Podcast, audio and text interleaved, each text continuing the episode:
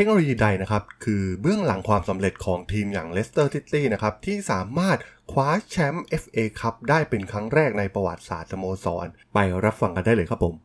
You are listening to Geek Forever podcast. Open your world with technology. This is Geek Monday.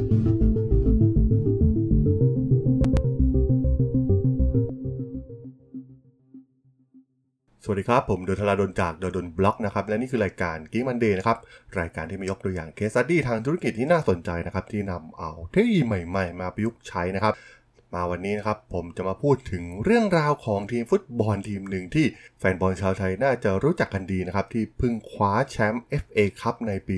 2021 ไปครองได้สำเร็จนะครับ หลังจากที่เอาชนะทีมอย่างเชลซีไปได้ 1 ประตูต่อศูนย์นะครับ ต้องบอกว่าเรื่องราวความสำเร็จของเลสเตอร์ซิตี้หลังจาก คว้าแชมป์พรีเมียร์ลีกในปี 2015-2016 ได้สำเร็จเนี่ย ต้องบอกว่ามันไม่ใช่เรื่องบังเอิญอย่างแน่นอนนะครับ พวกเขายังรักษามาตรฐานการเล่น และตัวผู้เล่นได้อย่างยอดเยี่ยมจนมาถึงในปีนี้นะครับ ที่เพิ่งคว้าแชมป์ FA คัพไปได้ครั้งแรกในประวัติศาสตร์สโมสรได้สำเร็จแน่นอนนะครับว่ามันมีปัจจัยหลายอย่างนะครับ ที่มาประกอบกันทำให้สโมสรอย่างเลสเตอร์ซิตี้เนี่ย ประสบความสำเร็จการบริหารทีม โค้ชนักฟุตบอล สิ่งต่างๆล้วนมีความสำคัญให้ไปทั้งสิ้นนะครับ แต่ก็มีส่วนหนึ่งนะครับที่สำคัญนั่นคือเรื่องของเทคโนโลยีเบื้องหลังนะครับ ที่ทางสโมสรอย่างเลสเตอร์ซิตี้เนี่ยนำมาใช้และใช้มันได้ดีมากด้วยนะครับ แน่นอนว่าศาสตร์ที่สำคัญอย่างที่เคยกล่าวไว้นะครับ ที่สโมสรอย่างลิเวอร์พูลก็ใช้อยู่นั่นคือในเรื่องของ Data Science นะครับ การวิเคราะห์ข้อมูลเนี่ยเป็นคำตอบที่สำคัญมาก ๆ ของฟุตบอลในยุคใหม่ การใช้การวิเคราะห์ข้อมูลและวิทยาศาสตร์การกีฬาของสโมสรเลสเตอร์ซิตี้เนี่ยถือเป็นหนึ่งในสิ่งที่ก้าวหน้าที่สุดในพรีเมียร์ลีกนะครับ เป็นเวลาหลายปีแล้วที่เลสเตอร์ซิตี้เนี่ยใช้ข้อมูลและเครื่องมือวิเคราะห์ที่ซับซ้อนจำนวนมาก ๆ นะครับควบคู่ไปกับเทคโนโลยีสวมใส่ wearable device นะครับเพื่อฝึกฝนผู้เล่นให้ถูกต้อง และวางกลยุทธ์ให้ถูกต้องได้ คริสมานน์นะครับผู้บริหารฝ่ายการตลาดของ ProZone Sports ซึ่งเป็นผู้จัดหาเทคโนโลยีให้กับ 19 จาก 20 ทีมในพรีเมียร์ลีกเลสเตอร์ซิตี้เองเนี่ยใช้ผลิตภัณฑ์ของพวกเขาเป็นเวลา 10 ใน 11 ฤดูกาลที่ผ่านมานะครับ มีรายงานว่าทีมได้รับ feedback จากข้อมูลติดตามจากโปรแกรมอย่าง ProZone ทีเพื่อสนับสนุนการประเมินสมรรถภาพ และสภาพร่างกายของผู้เล่นที่เพิ่มขึ้นนะครับผ่านการวัดทางด้านกายภาพที่หลากหลาย เช่น ระยะทางที่ครอบคลุมการวิ่ง และการวิ่งที่มีความเข้มข้นที่สูงมากๆ ข้อมูลประเภทนี้เนี่ยสามารถใช้เพื่อปรับแต่งสูตรการฝึกซ้อมของผู้เล่นตามความต้องการของแต่ละบุคคลได้นั่นเอง สิ่งที่น่าสนใจอย่างหนึ่งก็คือ Leicester City นะครับเป็นทีมหนึ่งที่มีอัตราการบาดเจ็บของผู้เล่นเนี่ยน้อยกว่าสโมสรออื่นๆนะครับต้องบอกว่าเป็นปัจจัยที่สำคัญมากๆ ที่ทำให้พวกเขาเนี่ยสามารถยืนระยะได้กับการแข่งขันในระดับสูง อย่างฟุตบอลพรีเมียร์ลีกของอังกฤษนะครับซึ่งมีการแข่งขันกันค่อนข้างสูงมากๆ และมีการประทะกันอยู่ตลอดเวลา แน่นอนนะครับว่า Leicester City เองเนี่ยประสบความสำเร็จในการจัดการปัญหาเหล่านี้ เนื่องจากเครื่องมือของ โปรโซนและเทคโนโลยีที่สวมใส่ได้นั่นก็คือเทคโนโลยีอย่าง Optim IS f i นะครับ ซึ่งเป็นอุปกรณ์ที่ใช้รูปแบบ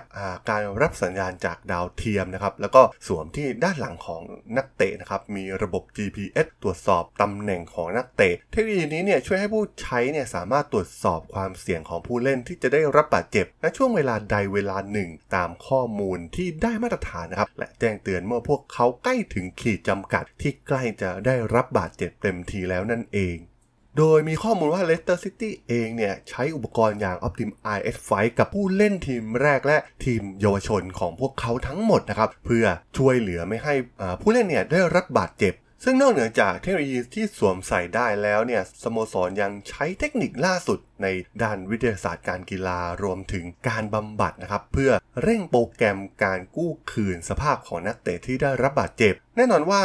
ความสำเร็จของสโมสรเนี่ยไม่ได้ลงเพียงแค่การรักษาระดับการบาดเจ็บให้อยู่ในระดับต่ำเท่านั้น วัฒนธรรมของการตัดสินใจที่ขับเคลื่อนด้วยข้อมูลเนี่ยฝังแน่นอยู่ในแนวทางการดำเนินงานของสโมสร ด้วยผลิตภัณฑ์ไฮเทคจาก Opta Pro นะครับ ที่พิสูจน์แล้วว่าเป็นตัวเปลี่ยนเกมที่สำคัญให้กับสโมสรอย่างเลสเตอร์ซิตี้ ไม่ว่าจะเป็นรายงานทั้งก่อนและหลังการแข่งขัน ซึ่งมีทั้งความคิดเห็นต่างๆนะครับ สถิติและ footage การแข่งขันเพื่อใช้สรุปให้กับผู้เล่นเพื่อระบุจุดอ่อน และปรับปรุงประสิทธิภาพของทีมเลสเตอร์ซิตี้เองเนี่ยยังมีห้องวิเคราะห์ที่เป็นผู้เชี่ยวชาญของตนเองนะครับเพื่อเข้าถึงข้อมูลของผู้เล่นนะครับในระหว่างการแข่งขัน ซึ่งรูปแบบที่พวกเขาใช้มีชื่อเรียกว่า Portal Pro นะครับของ Opta ซึ่งสามารถ ใช้มาวิเคราะห์ในช่วงครึ่งเวลานะครับในการแก้เกมต่างๆ ได้นั่นเอง ซึ่งหลังจากที่จบการแข่งขันในแต่ละนัดเกมก็จะถูกเก็บข้อมูลลงทันทีนะครับโดยใช้ข้อมูลของ Opta นอกจากนี้เนี่ยยังมีบันทึกเกณฑ์มาตรฐานที่สำคัญ แล้วก็เป็นหัวใจสำคัญของแนวทางการเล่นของทีมอย่าง Leicester City นะครับเพื่อให้พร้อมสำหรับการประชุมทีมในวันจันทร์ถัดไปที่จะเกิดขึ้นนั่นเอง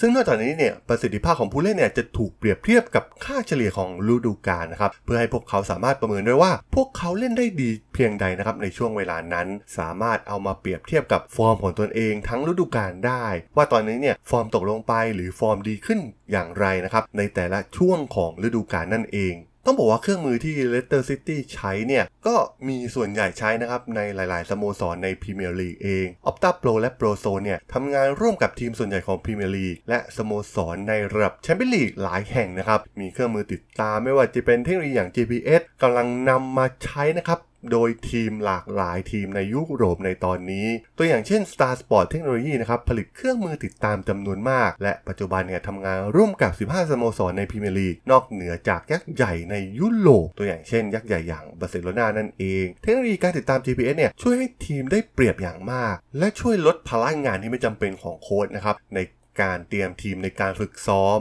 ต้องบอกว่าการวิเคราะห์ข้อมูลเนี่ยมันไม่ใช่เพียงแค่โลกของธุรกิจทั่วไปเท่านั้นนะครับอย่างที่เราได้เห็นกันอย่างที่ผมก็เคยอธิบายไปในหลากหลายธุรกิจนะครับที่ใช้ Data เป็นสิ่งสำคัญในการขับเคลื่อนธุรกิจในยุคปัจจุบัน ธุรกิจทางด้านกีฬาก็เป็นสิ่งสำคัญนะครับ ความสำเร็จของ Leicester City เนี่ยแสดงให้เห็นนะครับจากการใช้ประโยชน์ของ เครื่องมือการวิเคราะห์ข้อมูล และพวกเขาก็สามารถประสบความสำเร็จ สามารถทำให้พวกเขาเนี่ยได้เปรียบเหนือคู่แข่งได้นั่นเองครับผม